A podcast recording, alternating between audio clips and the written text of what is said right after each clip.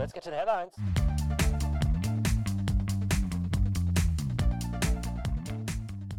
Hello and welcome to Healthcare Strategies Headlines. Woo! Today's episode, OCHIN adds 9 new community health organizations to network.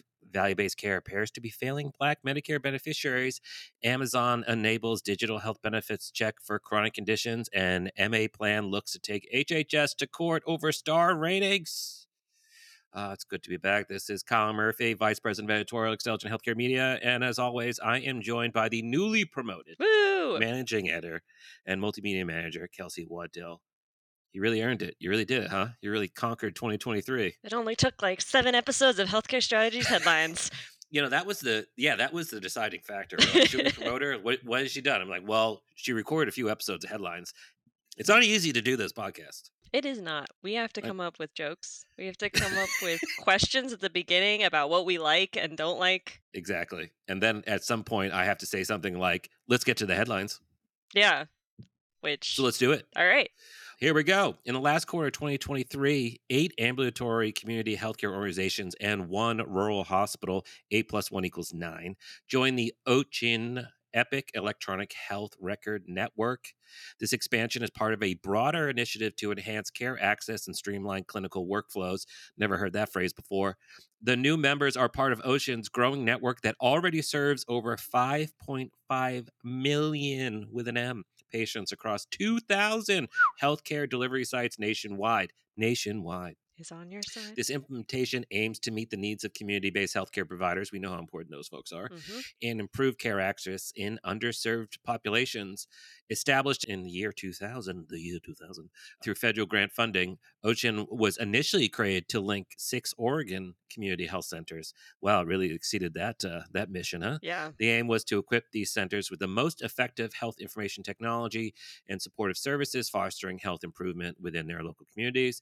Its partnership with Epic dates back to 2001 to offer an EHR platform tailored to the unique needs of healthcare providers in community health centers, as well as rural and medically underserved patients. So, Kelsey, community health centers typically lack the resources to invest in some of the more sophisticated health IT systems, despite their, critical nature, right, in terms of what they work on. So how important is it for the health IT kind of community to support these types of organizations and the providers that work there? I think it's obviously vital.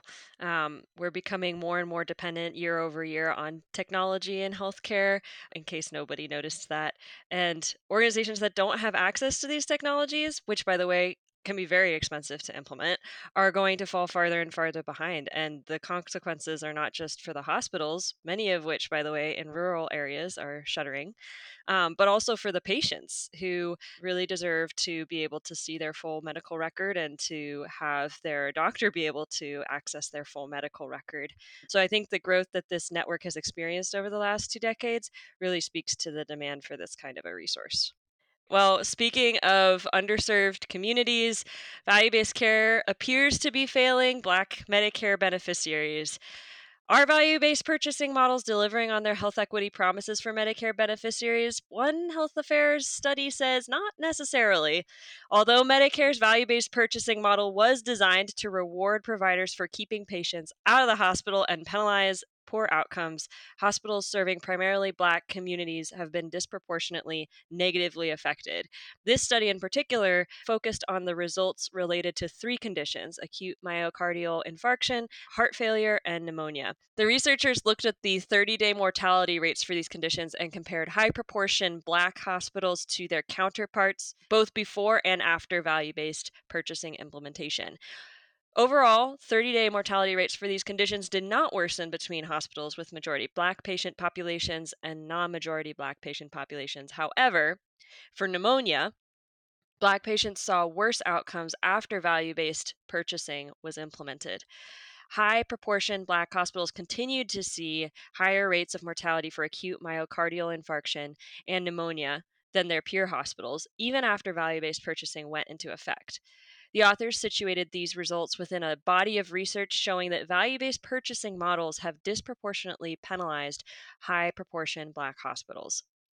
Now, CMS has started to account for the unique challenges that these facilities face by introducing a proposed rule that would incorporate a health equity adjustment bonus into the value based purchasing model and requiring hospitals to collect more health related social needs data.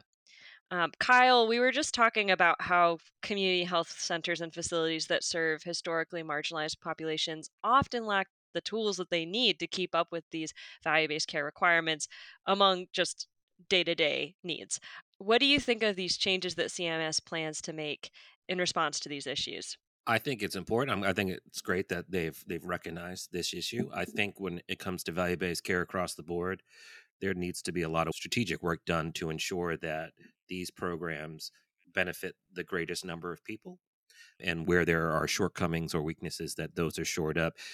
And I think it's probably going to become more pronounced as time moves forward, just as we understand about just the way the healthcare systems disproportionately serves the communities, depending on whether you're urban, rural, rich or poor. So to ensure that these disparities don't get larger, CMS needs to fine tune on a more regular basis. And, you know, in the past, they would do that.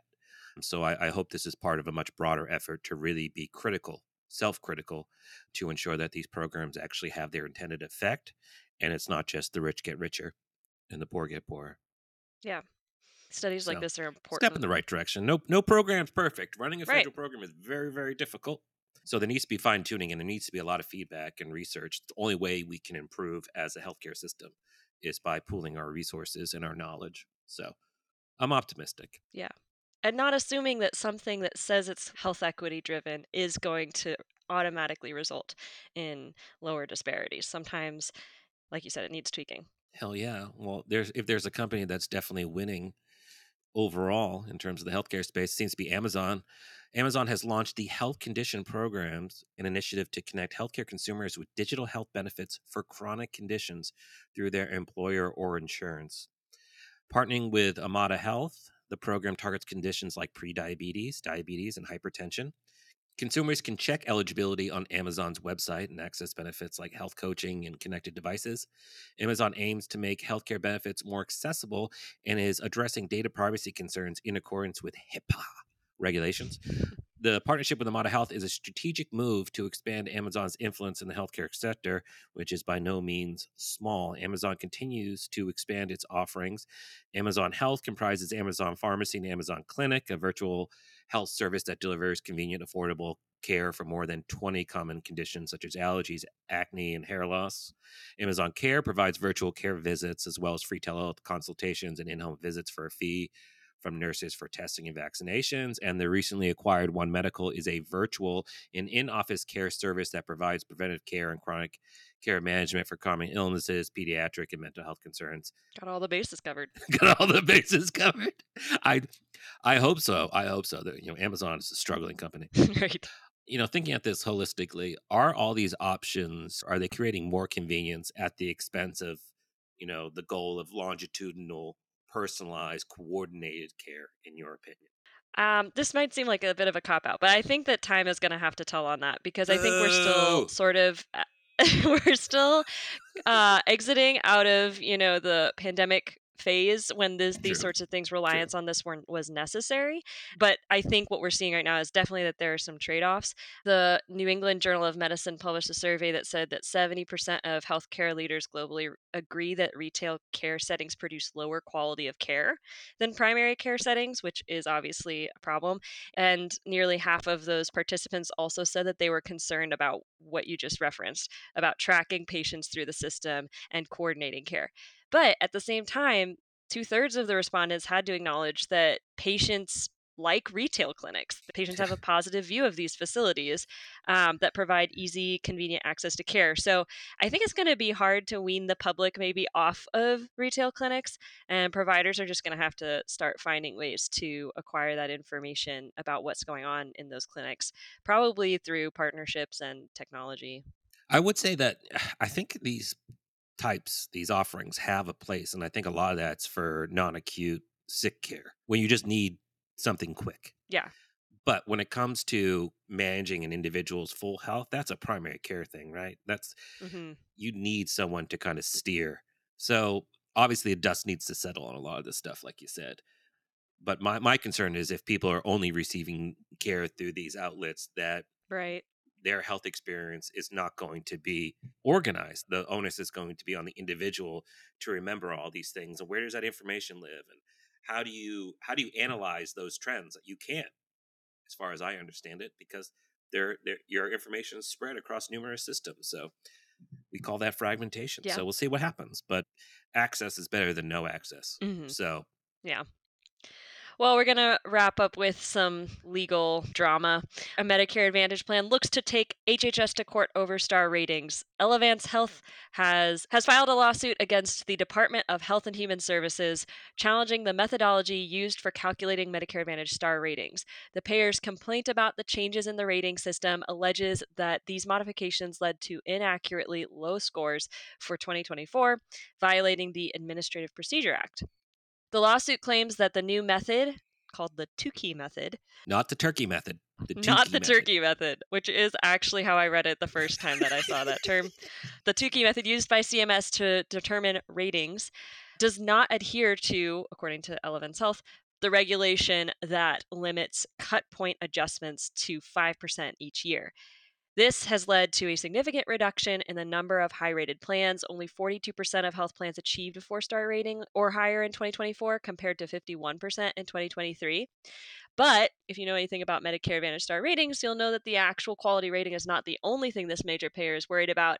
Star ratings impact Medicare Advantage plan bonus payments with the goal of rewarding plans that have better quality with higher pay.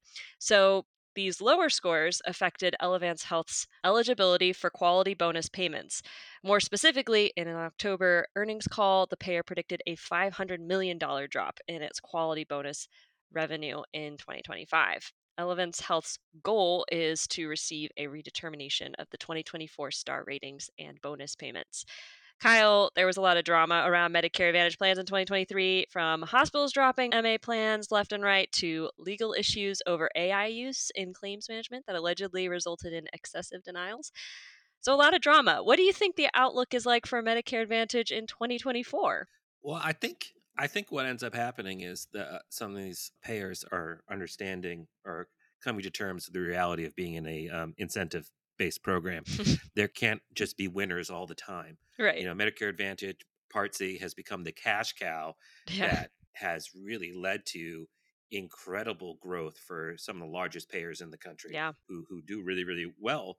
And we haven't necessarily seen a massive improvement in outcomes for Medicare beneficiaries who opt into this, which is now more than half of the Medicare population. So I just think, you know, you're coming to terms with the reality, which is not everyone is going to be 5 stars all the time. If you are perfect all the time, then there's probably an issue with the system. Right. I can't wrap my head around this, but I understand these organizations because they're, you know, some of them for profit, right? They're worried about their bottom line because they're counting on these bonus payments. But I mean, that's the risk of doing business in healthcare. Right. It's just the risk-based payments. If you're risk averse, then sorry, it's probably not the playground for you. With that, in this 2024, you know, Medicare Advantage plans are going to be audited. Yes. There's going to be some audits about where their payments are accurate because the documentation does or does not support how the health status and the RAF scores and everything like that. So I think this is going to be a rather scrutinizing year for MA plans, and rightfully so. Mm-hmm. You do business with the federal government and you're going to face scrutiny. Yeah. And these organizations shouldn't be surprised. They can try all they want using these legal recourses. I understand that, but you know, I think they just didn't do a great job of reading the fine print. Yeah. We'll see what happens with this one. We'll see what happens. And that concludes today's episode. Kelsey, good to see you as always. Good to see you. 2024, new year. All right. 2024, here we come. Make sure to subscribe, like us on Apple, Spotify, or wherever you consume your podcasts. Yeah. Welcome back, everyone. Take care.